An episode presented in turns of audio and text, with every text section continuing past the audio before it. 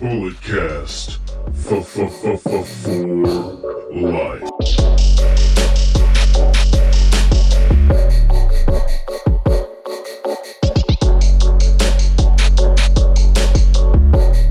What is up, everybody? Welcome to another edition of Under the Radar. My name is Brandon Tanguma, and on today's episode, I'm going to be previewing the new beginning shows in Sapporo, as well as the latest episode of NXT and the Worlds Collide event that happened on Saturday. But first, we got some news on Kota Ibushi. He has been diagnosed with Mallory-Weiss syndrome. I don't exactly know what the hell this is, to be honest with you guys. So I'm just going to read pretty much the entire article from Wrestling Observer. So on Monday, Dave Meltzer reported that Kota Ibushi is suffering from the syndrome and will remain off the remainder the remainder of the current New Japan Wrestling US tour. So the syndrome is an issue when there is a tear in the mucous membrane where the esophagus meets the stomach causing caused by either trauma by in the chest or stomach, violent vomiting due to poisoning, or heavy lifting. So, this can be a multitude of issues of how the syndrome has been uh, started. Meltzer said that it's not a long term issue, but it is rare for a male under 40 to suffer from it. Most tears will heal within 10 days, but surgery is sometimes required for more serious Mallory-Weiss tears. The 37 year old is expected to make a full recovery as of now. He is scheduled for a February 9th road to the beginnings show in Osaka as part of the eight man tag. Originally, Ibushi was pulled from the tour due to what was believed the flu, and the tour ends this Saturday in Atlanta. So we did talk a little bit about that, and I didn't think too much of it, but now it has come out that it seems as though it's a much more serious uh, illness, yet serious, but not in terms of life threatening or career threatening. It's just going to be something that's going to put him out for at least a week or two. It's a Ibushi. Who knows exactly what stir this on. He's a he has a beautiful body, so you know he probably lifts some some heavy weights. Maybe he uh, got some food poisoning and got some sick, and so you know this can be a whole multitude of things. But luckily, it doesn't seem as though the uh, it doesn't seem as serious as was at what if you would read the headline that maybe it's something very very bad. But speaking of the new beginning shows, there are two new beginning in Sapporo shows this weekend. We are on the road to new beginning, both in the United States and over in Japan. There are three new beginning shows in total, and with these, with the kind of three quote unquote major shows all kind of in this under the same banner. There's not going to be a lot of big matches on every single one of them. A lot of tag team matches hyping up other matches, and then there're going to be some special some specialty matches. So let's just go over the first one on Saturday, February 4th, or sorry, Fe- Saturday, February 1st, at uh, doors open at 16, bell at 18, and uh, if you want, you know, you can figure out what time exactly that is. But the opening match, we got uh, Yuya Uemura. Nailed that one. With Tiger Mask taking on El Phantasmo and Taiji Ishimori in a tag match. I would assume ELP and Taiji get the win on this one. Then another tag team match. You get Toa Henare, uh, Honma, and Togi Makabe taking on Yota Tsuji, uh, Nakanishi, and Hiroshi Tenzan. I mean, this one can go either way. They've been giving uh, Henare some wins, put him over strong on that first uh, Tokyo Dome show. You got Honma and Makabe there as well. So I'm going to go with them. No real reasoning behind it as well. So then the other, we have a third match, an eight man tag. We get Taguchi, Roppongi 3K, Sho and Yo with Will Ospreay taking on uh, Douki. Uh, Kanemaru, El Desperado, and Zack Sabre Jr. So a Chaos taking on the Suzuki-gun, and this is obviously leading up to a match that's going to happen the next night with Will Ospreay and Zack Sabre Jr. This one can go back and forth either way, so it's kind of hard to really predict. I will go with Suzuki-gun to get the win. Why the hell not? Maybe Zack Sabre Jr. taps out Will Ospreay. I doubt it, but I, I think Zack will be in the finish somehow. Then we get a special tag team match. We get Robbie Eagles and Ryu Lee, formerly Dragon Lee, taking on Ibushi and Hiromu Takahashi. This match. This is going to be when the show starts getting good. This should be a fun tag team match. I will go with Hiromu to get the win since he is still the junior heavyweight champion. Then we got a, another special tag match. We get LIJ Sanada and Tetsuya Naito taking on Bullet Club's Jay White and Kenta. Obviously, these are building up the two big matches next next weekend between Sanada and Jay White and Tetsuya Naito and Kenta for the double championships. And I will go with the heels to get the win on this one. Not saying the baby faces will win both matches in the coming weeks, but I think uh, Jay White and Kenta get, gets boosting up their credibility a little bit going into the matches, the the real matches next week will uh, will help them. Then the sixth match, we get another specialty tag match. We get a dream tag team that we all knew we wanted: John Moxley and Kazuchika Okada taking on Minoru Suzuki and Taichi. I would assume Taichi is the one who eats the pinfall here, maybe by John Moxley getting a uh, paradigm shift or death rider, whatever the hell they call it, in uh, his double arm DDT. Come on, people, you know what I'm talking about. So. Taichi seems though he's the odd man out. There are reports of people talking about maybe Minoru Suzuki isn't going to be with New Japan much longer, so it will be interesting. Maybe Minoru takes uh, takes the uh, the loss here, and then he loses again against Moxley as he jobs on the way out. Who knows? But now we're going to move on to finally some singles matches. We get a special singles match. We get Tomohiro Ishii taking on Evil. So yes, finally my boy Tomohiro Ishii gets a singles match. It's not the Tokyo Dome, but he is in the semifinals, the semi main event, I should say. And I'm going to go with Tomohiro Ishii. No real reason behind, behind it, but you know he's my boy. So I'm going to root him on till the end as he takes on Evil. And then in the main event of the first night in Sapporo, we get the Never Openweight Championship match.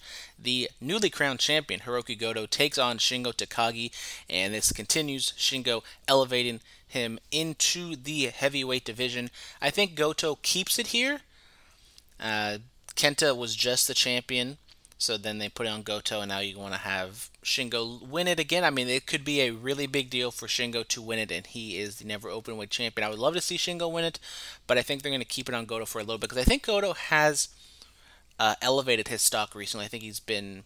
The story is he was at the LA Dojo with Shibata. He's gotten better. And I would agree with that. I think he has definitely seemed reinvigorated, and he has been a lot better the, since the last, you know, two years since he was really in that kind of upper main event, upper mid card, lower main event tier. So moving on to night two for the New Beginning show in Sapporo. This takes place on Sunday, February 2nd, a little earlier start time. A is it a yes, a three hour difference. So the Sunday show will take place three hours earlier. And the opening match, we get Toa Henare taking on Yota Tsuji. And I'm going to go with Henare to get the win as well. I feel as though I keep butchering his name, but it just is the only way I can really say it. So Toa. We're gonna go Toa, and then we got a four, a six-man tag team match. We got uh, Yuya Uemura, Toma I should have just said Hanma. Hanma and Makabe taking on Tiger Mask, Nakanishi, and Tenzan. So a pretty similar lineup to what we saw the night before. Uh, I'm. Who knows? Maybe you give the. Uh, the, uh, the the veterans of Tiger Mask, Nakanishi, and Tenzan a win, and they pin the Young Lion. Then we got a singles match in the middle of the show. We got Gabriel Kidd taking on El Phantasmo. I don't exactly know anything about Gabriel Kidd, so I will go with ELP to get the victory. In the fourth match, a six man tag, Robbie Eagles, Tomohiro Ishii, and Hiroki Goto taking on Bushi, Evil, and Shingo Takagi. So many of these men, or, you know, Ishii taking on Evil, Goto taking on Shingo. It's going to be a rematch of sorts in a tag team match. I will go with LIJ to get the victory. You know, 50-50 booking. Everybody, everybody gets a win. Maybe even Bushi gets the pin on Robbie Eagles. Who knows? Then the fifth match, a special eight-man tag. We get Taguchi, Sho and Yo, and John Moxley taking on the uh, team of Douki, uh, Kanemaru, El Desperado, and Minoru Suzuki. Uh, I would assume that maybe Minoru Suzuki and John Moxley will fight their way out, and they're gonna leave it up to the other six guys to wrestle this match. So we will have to stay tuned. I will go officially with Sho and Yo getting the victory somehow in this match. Then we got a special six man tag match. We get uh, Hiromu Takahashi, Sanada, and Tetsuya Naito, LIJ taking on Bullet Club, Kenta, Jay White, and Taiji Ishimori. I will go with Takahashi continuing his dominance, pinning Taiji Ishimori. So Bullet Club wins the night before in the tag match with Jay White and Kenta taking on Sanada and Tetsuya Naito, but adding Takahashi will be the X factor as he gets the win over Taiji Ishimori. And then we move on to the two singles match main events. The British Heavyweight Championship as the champion, Zack Sabre Jr. defends his title against Will Ospreay. I don't exactly know too much about the British Heavyweight Championship, so who knows? I love Will Ospreay. Maybe he'll get the victory over Zack Sabre Jr. You know, two Brits going at it, battering the hell out of each other. So I'm going to go with Will Ospreay. And then in the main event, a special singles match. Don't know how special it really is because we got Kazuchika Okada taking on Taichi, and it's Taichi. I know he's gotten one up on Okada a few times, but I'm going to plant my flag in the ground and say that Okada will get the win over Taichi in the main event. So, not the most uh, you know tantalizing matches, especially when we just come off the Tokyo Dome show. But uh, the show next next week will be a very good as we see Tetsuya Naito taking on Kenta, and we're gonna get that John Moxley Minoru Suzuki match. So th- those two, that's definitely going to be the main event of, of the three shows. But when, when you uh, they've been doing this in New Japan recently, where they have the big shows kind of split up in a few days, and you can see that they have key matches that they put in the main events of a few of the matches, and then the kind of the undercard does take a little bit of a hit. But overall, as New Japan, I think all the shows will be good. Moving on, speaking of a good show, we got the NXT versus NXT UK Worlds Collide event that happened on Saturday, January 25th. This took place in Houston, Texas at the Toyota Center, and the announcers were Nigel McGuinness and Tom Phillips. No Beth Phoenix, no Mauro Ranallo, combining I guess NXT and NXT UK. So there you go. We get uh, the pre-show, which I did not see. Sorry to say. Mia Yim taking on Kay Lee Ray, and as I predicted, Kay Lee Ray gets the victory 9 minutes 14 seconds. As you would think, not too much to the match. Kay Lee Ray gets over because it's a pre show match and she's a champ, so put the champ over when you get the option to. Then we move on to the main card. We get the uh, Winston Churchill. We get some sound bites from him leading up into the uh, the video package between NXT and NXT UK. Nigel McGuinness and Tom Phillips are shown at ringside, and the opening match, as I think I predicted, Finn Balor taking on Ilya Dragunov, and in the end, Finn Balor gets the win at 13 minutes and 50 seconds. Now, this match, I think it was well worked, and this is going to be a theme for the rest of the night.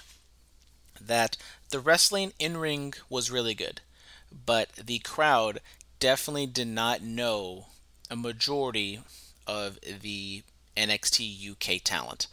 Ilya Dragunov, you know, as I said last week, I don't really know a whole lot about him. I've seen him on the NXT takeovers because I don't watch weekly NXT UK. So I don't exactly know too much about him, but I was going to keep an open mind. I heard good things about him, that this is going to be a good match. I mean, it's Finn Balor, and Finn Balor can have a, a good match with pretty much anybody, and with what I've heard about Dragunov, I knew this was going to be a good match, and it was. It was a good match, but just the kind of lack of crowd response to Dragunov, and I think people kind of saw this that it was a foregone conclusion that Finn was going to win, so it was kind of hard to really get into the match. I think that might have hurt it a wee bit, but uh, this match in the states isn't going to work. I think it would have worked a whole lot better if it was in the UK. So I don't know if you were to switch the location, if you were to put this entire show in the UK, that it would be so much better because the crowd would have known I would assume they would know everybody, and they would probably side with NXT UK people sometimes and NXT USA people sometimes. But I mean, this is kind of the first glance that we saw that the crowd didn't know a whole lot about the NXT UK product, and I mean, who can blame them? There's so much stuff, so much wrestling, let alone WWE product out there that's really hard to keep up on everything. We see uh, Rhea Ripley and Toni Storm pumping themselves up in the locker rooms. Then we go to Cathy Kelley catching up with the grizzled young vets and the Broserweights at ringside, hyping up the finals of the Dusty Rhodes Tag Team Classic. I erroneously thought that it was going to be on this show, but it is not. It's going to be on NXT tomorrow on Wednesday. So the uh, they go back and forth, and Zack Gibson gets on the mic and talks about you know these singles competitors are might be great individually, but they're not going to be that well as a tag team. And then uh, Riddle and Dunne they say some things, and Pete Dunne says, uh, you know, I'll be blunt, and then Matt Riddle goes all crazy, and they cut, cut a little promo. You know, it was fun while it lasted, and I'm really looking forward to this match because it's going to be a barn burner if given the time. If it's going to be the main event, and they give it 20 minutes, this match is going to be a lot of fun. So then we get the four way for the Cruiserweight Championship Isaiah Swerve Scott, Travis Banks, Jordan Devlin, and Angel Garza, the champion. But he does not successfully defend his championship because Jordan Devlin, yes, Jordan Devlin wins at 12 minutes and 4 seconds. So just going on to the end, Travis Banks regrouped all four recovered. Garza and Devlin rolled from the ring, and Banks and Swerve paired off and exchanged chops to the corner. Swerve caught Banks in an inverted Falcon Arrow for two. Garza went up and hit a reverse Rana on Swerve. Garza hit his wing clipper on Swerve, but then Devlin tossed Garza. Devlin then hit his Devlin side on Swerve and covered him for the one, two, three new champion. So Jordan Devlin does not pin Angel Garza, but he pins Swerve and we get a new champion.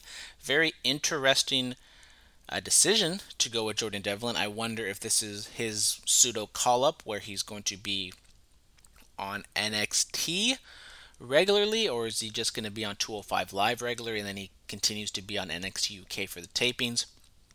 And they haven't done that much with the NXT champion NXT Cruiserweight Championship. It was a freshly designed belt. It was all black. It had the same silver kind of cutout logo, whatever you want to call it, the plates, and had NXT on it instead of WWE. So it is a freshly, you know, it's a new title. They just put some money into redesigning it, so I would assume that that means that they're still going to go on with it and it will be interesting to see what they do with the Cruiserweight Championship. They haven't done too much with it on NXT, which was kind of surprising, especially since they changed it to the NXT title. And now they get Jordan Devlin, NXT UK guy, up there, so we'll just have to stay tuned to find out because now is it going to be bounced around on NXT UK, NXT 205 Live, and it's just going to go back and forth all over the place. I don't know, but honestly, I don't really care. I do love Jordan Devlin. I think he's really good. Uh, he was one of my match picks a few weeks ago, a few months ago, with him and David Starr. That match was absolutely insane. One of the match of the year contenders. So Jordan Devlin can be a top tier cruiserweight heel. Yes, he is very under, undersized, so it will be kind of hard for him to be in the WWE main roster ecosystem. So I think him being a cruiserweight champion, I think it's kind of the perfect fit for him. So uh, good for him, and let's just wait and see what happens. Keith Lee and Mia Yim were at ringside, Lee having his new North American Championship. Got a great reaction from the crowd. And there you go. We, uh, they, I don't think they did not acknowledge that they're a real life couple. They just kind of said like, "Oh, they're together like they're just like friends or sitting together. So they didn't go too deep into the personal lives of the wrestlers. And then we get Mustache Mountain, Tyler Bate, and Trent Seven taking on DIY, Tommaso Ciampa, and Johnny Gargano. In the end, the match goes 22 minutes 54 seconds. I was expecting a great match from these guys, and they definitely delivered. It was a fantastic match. I don't know if I would say it was the best match of the night, I thought this match and the main event was very well done as well. But I think I will go and say that I like this match a lot. Uh, just a straight up two on two tag team match. Trent Seven, Tyler Bate, absolutely fantastic. I think the crowd, surprisingly, they weren't like that much into Mustache Mountain. I would think that they would be because Mustache Mountain has been on regular NXT multiple times. Tyler Bate and Trent Seven, whether it be a tag team or individuals, maybe it just shows that the this crowd just really has just seen NXT since it's been on USA Network. Because when Tyler Bate and Trent Seven were on NXT, it was in the network era, and they were on there maybe not you know all the time, but they were there various amounts of times. But who knows? Uh, the crowd response for DIY was good. This was definitely not like a super hot takeover crowd that you would that you were used to. It's not a WrestleMania crowd or even like a War Games crowd. So I, I don't know if it was just the Houston area isn't a big NXT hotbed, but the crowd maybe took a little bit away from it. But the match itself was really good as well. And we do the uh, the whole spot where everyone just hugs each other and everyone's thinking like, oh, maybe Gargano or Tommaso Ciampa will turn on each other, but nope, they stayed completely straightforward. Two babyface teams going at it, no turns whatsoever. But I would predict somewhere on down the line that Johnny Gargano is going to turn on Tommaso Ciampa. I've talked about it that Johnny just hasn't. He's he's over with the crowd, but when he's paired against someone else that the crowd likes, possibly even more, then they just go and boo him, like what they're doing right now with Finn Balor. Maybe it'll be a uh, a jumping off point. Maybe Johnny loses to Finn Balor, and then maybe Ciampa wins the title. Maybe he turns on Ciampa and he goes to the title. Who knows? But very good match. We get a uh, a Tegan Nox and Dakota Kai spot at ringside because they showed Dakota Kai and Tegan Nox just runs right after her and just pelts her. The, or sorry, it was the other way around. I think. Uh, no, uh, Dakota Kai was out there, and then Tegan Nox comes out and wail, wails on her, and then they uh, try to pull them apart, and the crowd started booing. So that's why the crowd was booing because the security guards were trying to pull them apart. And the match is going to be tomorrow on Wednesday, and I really like this build. I thought it was really fun. I was hoping for some more on the Royal Rumble, especially since both these women were in the match, but they did not cross paths, which probably was intentional, but I would have liked to see some extra build and extra talk about this feud going forward. But we get the women's NXT Championship match. They just said, as Philip kind of talked about, it was just called the NXT Championship match, but I'm still calling it the NXT Women's Championship, damn it. The Rhea Ripley, the champion, takes on Toni Storm, and Rhea Ripley wins at 10 minutes and 7 seconds. I thought this match was a tad bit disappointing. It, 10 minutes, so it was kind of short. Storm was working over Rhea for a long period of time. Rhea makes the comeback and gets the win. So it, it was pretty straightforward, like what the match buildup was. You know, Rhea Ripley gets a little bit of offense early. Toni Storm doesn't cheat or anything, just kind of gets the upper hand and kind of works over Ripley for a long period of time telling the story that maybe Toni does have Rhea's number, but no, Rhea hits the Riptide kind of out of nowhere and gets the win. So this match was not that great. I don't. I mean, I think I would give it like three and a quarter stars. Maybe even three and a half. I'm feeling generous, but it definitely did not meet my expectations. I thought this match could have been a show stealer. It was not. At 10 minutes, it's not really given the time to be a show stealer, but it is what it is. Toni Storm, I don't know if I'm losing faith in her, maybe I'm losing faith in WWE having faith in her. I keep saying, like AEW, if if you want to bolster your women's division, you got to go after some of those women in NXT. And as we saw in the Royal Rumble, there's a lot of talented women in NXT. Toni Storm, I think, would be my first pick if I'm out there trying to grab some women from NXT. And I don't know if it's her being complacent, if she's just not given the opportunity, but there's been some times where Toni Storm hasn't exactly lived up to the hype. I thought the match she had, the triple threat match at Takeover Blackpool a few weeks ago, I thought it was good.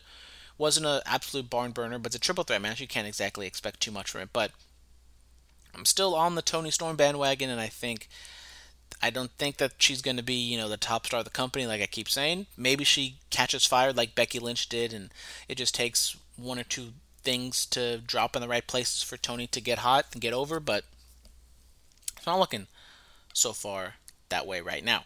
Uh, we go to ringside. Bianca Belair was mockingly cheering and pointed at Rhea's belt. Rhea jawed back at her, and the scene faded to black we go to a backstage interview where Johnny Gargano was being interviewed by somebody else. It wasn't like Cathy Kelley or anything on screen. It was kind of like he was talking to some other form of the media.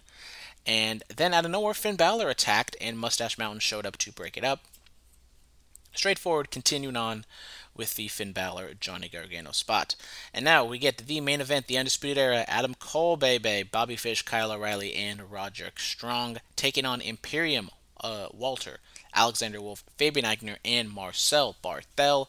And this match was really good 29 minutes 51 seconds as you might have known that there was a knockout a botch if you will where reDRagon was doing a spot where they were going to kick alexander wolf one in the chest one in the back and wolf ducked his chin a little too much and i believe it was bobby fish caught him right in the jaw knocked him out bobby fish went for the pin wolf didn't kick out the ref had to stop it threw up the x check down Wolf, and they didn't, you know, show him leave the ring, but you can kind of see it when they had the hard camera on that he was just kind of struggling to get out of the ring and even standing up. Uh, no word yet on exactly the extent of the injury, but Wolf says he's fine. I hope he's fine. Hopefully it was just, well, hopefully it's, you know, he, he was knocked out and hopefully it's nothing too serious that's going to keep him out for a long period of time and he can clear the concussion protocol and he can come back. So obviously with that being said, with Wolf being knocked out, he was, you know, four on four. Now it's three on four. It's a handicap match makes it a little awkward and as i kind of said when i was watching it they kind of just blew the spot right after so after alexander wolf comes out there's kind of some confusion and they just you know obviously when someone gets hurt and he was in plans for a 30 minute match and it happens less than 10 minutes into the match it's going to throw you for a loop and they just go into walter and adam cole staring off I would assume that that wasn't the planned spot because you would think that having Walter and Adam Cole face off for the first time in the match would have been a much bigger deal. But because of the injury to Wolf, they kind of had to maybe hit the fast forward button on that or just kind of skip to something and just put the two leaders, the two workhorses in there and they can figure out and stall for time for the next five minutes while they get to what they're supposed to get to. But in the end, uh, Imperium gets the win at 29 minutes 51 seconds. They do a spot where they take out uh, Walter at ringside on the announced tables. So everyone in the ring is selling. They all met for exchange of fists at the ring. Walter puts the sleeper on Fish, but O'Reilly puts the sleeper on Walter. They hit the high low on Walter. Barthel hits a Spanish fly on Strong on the outside, and Cole and Aichner hit topes. Walter and Fish were legal. Fish missed a moonsault. Walter then puts a hits a drop kick on Fish and then gives him a power bomb. Good enough for the victory. So Fish takes the pinfall here. I was wondering maybe they would do it with Roderick Strong, maybe kind of telling a story that he loses and he's been kind of the weak link of Undisputed Era. But no, Bobby Fish takes the loss here. And I know I think I predicted Undisputed Era to get the win, but I think Imperium is the right choice because Undisputed Era they're kind of Teflon at this point, and I think you want to build up Walter and Imperium for maybe later on down the line for them to do something else in NXT. So I'm fine with this. Yes, Fish kind of takes the pinfall. He's kind of always the odd man out, I would say, but overall, I would give this the show, this match, a thumbs up. The show, as I said, was kind of hurt by the lack of crowd response from the Houston audience, but the crowd this I mean the show could have been easily like, you know, terrible and just lackluster and everything like that. So it could have we didn't exactly know what what this match or what the show was going to be when it first announced. But I think it definitely did reach expectations and I think it was overall a good show. Now let's move on to regular NXT. This took place on the January 22nd. As always, takes place at Full Sail University. Mauro Ranallo, Nigel McGuinness, and Beth Phoenix were on commentary. So, there you go. We get a two plus minute highlight package of last week, including Undisputed attacking Keith Lee on Tommaso Ciampa. And we open up the show with Kyle O'Reilly, Bobby Fish taking on the Grizzled Young Vets, James Drake, and Zack Gibson in the semifinals of the Dusty Rhodes Tag Team Classic. We get the Grizzled Young Vets getting the win, as we talked about a little bit earlier. 13 minutes, but Imperium is the reason why this match was uh, kind of halted because Imperium shows up and then the Undisputed Era gets all flustered and they end up taking the loss. So I'm not a big fan of the distraction finish, especially when it's not used all that often in, in NXT. Keep it away, keep that stuff in WWE. We get a Rhea Ripley video package, including Toni Storm. So just kind of more stuff hyping up the Worlds Collide event. Phoenix then plugged Storm taking on Io a Shotzi Blackheart vignette aired, she said that people are talking about her eliminating Shayna Baszler last week and the, in the Royal Rumble. She says, You're crazy out. She said, You can't out crazy her because I've got a devil may care attitude and big cojones. She said, if you think that last week was a big deal, wait until she beats Shayna this week or tonight.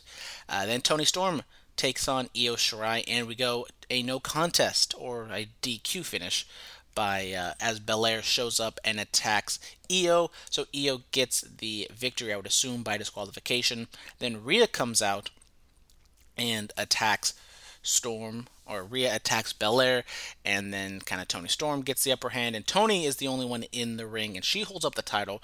And surprisingly, Toni Storm was booed when she was holding up that title, which I think shows how over Rhea Ripley is and how much she is connected with that Full Sail crowd, which I think is a good thing. I would say that oh, she's not as hot as she used to be and that kind of two week layoff between her winning the title and coming back after the two tape shows might have hurt her. But Rhea is still over in that Full Sail crowd, and now that we have got past Worlds Collide, and now we're going to head on to Bianca Belair and Rhea Ripley. I think that is a good first feud, especially with what happened at the Royal Rumble.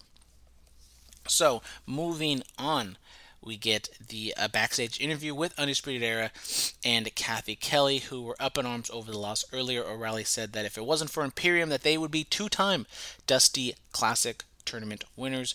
Cole then said that he knows Imperium was at fault and that they have to shift their attention to Keith Lee and helping Roderick Strong retain his title.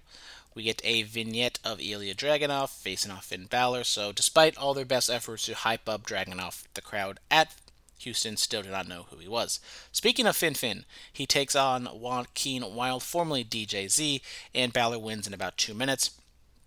Kind of a bummer that Joaquin is used in this fashion.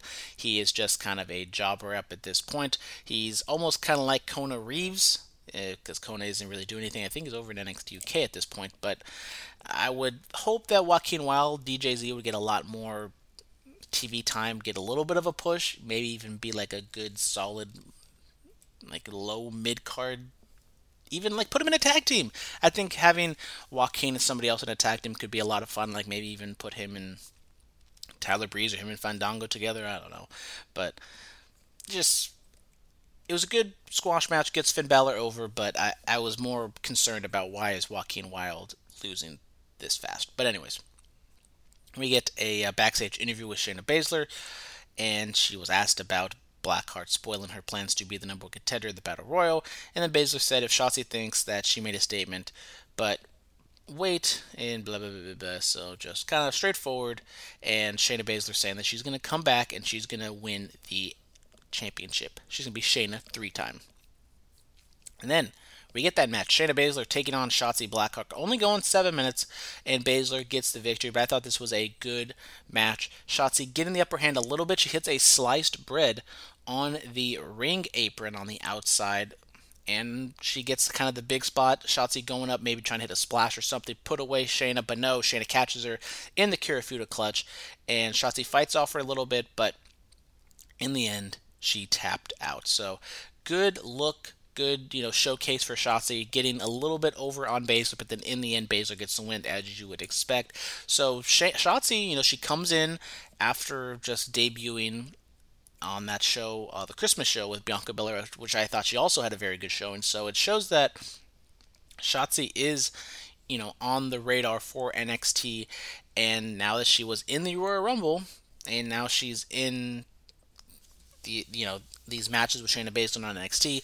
I don't know if Shane is leaving for the main roster. I'm hoping we can finally get that Shayna Baszler Becky Lynch singles singles match, but Shotzi definitely on the radar for NXT going forward, and we're gonna have to wait and see. Maybe she'll be uh, challenging for that NXT title somewhere down the line. We get a video vignette of Tegan Nox talking about her friendship with Dakota Kai and the betrayal. They plug that that match is going to come up next week. Very uh, straightforward, good vignette by her. We also get some advertisements or some vignettes on Mustache Mountain. And then backstage, Cathy Kelley interviews Angel Garza about defending his title in the four way. And, you know, he's all confident and he doesn't feel pressure. He admired his purple title belt, but in the end, we all know he lost. Maybe I should have done this show before the Worlds Collide event. But, anyways, who, who cares? Uh, we all know what happens. Pete Dunne and Matt Riddle take on Imperium. And Riddle and Dunne win in 14 minutes to advance to the Dusty Classic Finals. No shenanigans from the uh, Undisputed Era, you would think maybe they would kind of give him a receipt, but no, just kind of straight up, Riddle and Dunne get the victory. Very good match, start to finish. I like this even more than the opening match because there was no distraction finish. And Riddle and Dunne get the win. So they uh, go to the stage, Riddle and Dunne, that is, to celebrate. But then the Grizzled Young Vets meet them and they talked about facing them. Drake vowed that they would take them out and take that Dusty Rhodes title or Dusty Rhodes Trophy back to Liverpool, and they talk and he, Drake said something about joint manip- manipulation, and then Riddle brought that up as well and said once he said joint manipulation, he just spaced out, bro. Which I thought was a good line. And they go back and forth, so kind of showing the lovable stoner that Matt Riddle is. They are kind of going a little heavy handed with it, but it is kind of getting over. People do love Matt Riddle, so I'm not too much against it. And then in the main event, we get Roderick Strong taking on Keith Lee for the North American title, and Lee is your new North American champion at 23 minutes. We get some interference with the Undisputed Era, but Lee is able to fight them off, and Lee pins Strong with his finisher for the win. Very good match, and as I said, Lee has had his opportunity so many times. Just put the title on him, have him be that North American champion. You don't have you have the Undisputed Era with heels on the men's side being champion, so might as well have a babyface men's champion. And hopefully this means that Keith Lee is staying in NXT. I know I predicted him to be the Royal Rumble winner, but that did not happen. And who knows what Lee is going to be doing. I would assume we're going to get a rematch at TakeOver Portland since it's less than a month away. It's going to be kind of hard to build up a new opponent for Keith Lee, so just have him face Strong again, have him beat Strong again, and then we can move on to whatever he's going to do at WrestleMania weekend. After the match, Imperium comes out, they do a big old brawl, and this is obviously typing up the show at Worlds Collide. Overall, I thought it was a good show, but once again, it is kind of complicated because they're just hyping up so many things at one time. You got the Dusty Cup, you got the Worlds Collide, you got Takeover Portland, you even got you know you got Keith Lee, and even they're hyping stuff up for tonight with Shotzi and uh, Shayna and Keith Lee and Roger Strong. So they're just kind of hyping up so many things at one time that is kind of all over the place and scattered, but it is still top to bottom a good show. I kind of do this every week. I think I would give the edge to AEW this week just because that it was a new aesthetic. It was on a boat. I wasn't the biggest fan of the the lighting and kind of the guardrails being so close to the ring, but that also meant that there was no dives, or maybe like one or two dives in the entire show for AEW. So I would give the edge to AEW on this one. And yeah, let's go to the mailbox. And of course, you know, there ain't nobody emailing this podcast. But if you would like to email, it is utrmailbag at gmail.com.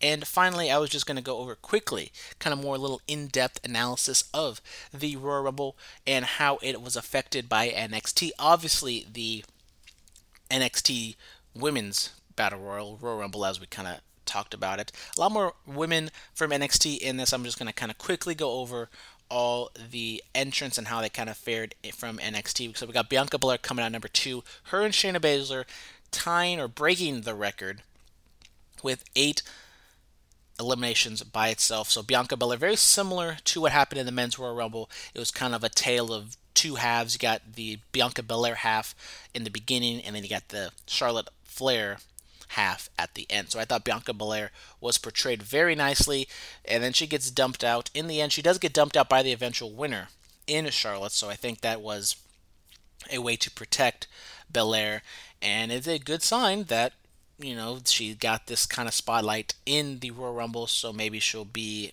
in the main roster by the end of the year. And yeah, we got Mercedes Martinez, veteran. She comes out, doesn't really do a whole lot, so kind of just a feel good story. and she is the first person. Well, I guess Billy Gunn would be the the other person who has been in a casino battle royal and a Royal Rumble. So there you go. Boom. And Tommy Dreamer. Tommy Dreamer was there as well. So maybe Tommy Dreamer and well she's the first woman. So there you go. Or well I guess no, Kharma was was Kharma in there? I don't know. Who who who knows? Mercedes Martinez, she was okay.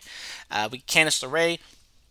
Candice comes out. She's wearing some sort of nod to uh, Shawn Michaels. She has some like Heartbreak Kid stuff. But Candice honestly didn't really do a whole lot. If I can look, I do not think she had a she did not have one elimination. So Candice, she kind of just comes out there and doesn't really do a whole lot. In the end, she gets eliminated by Bianca Belair.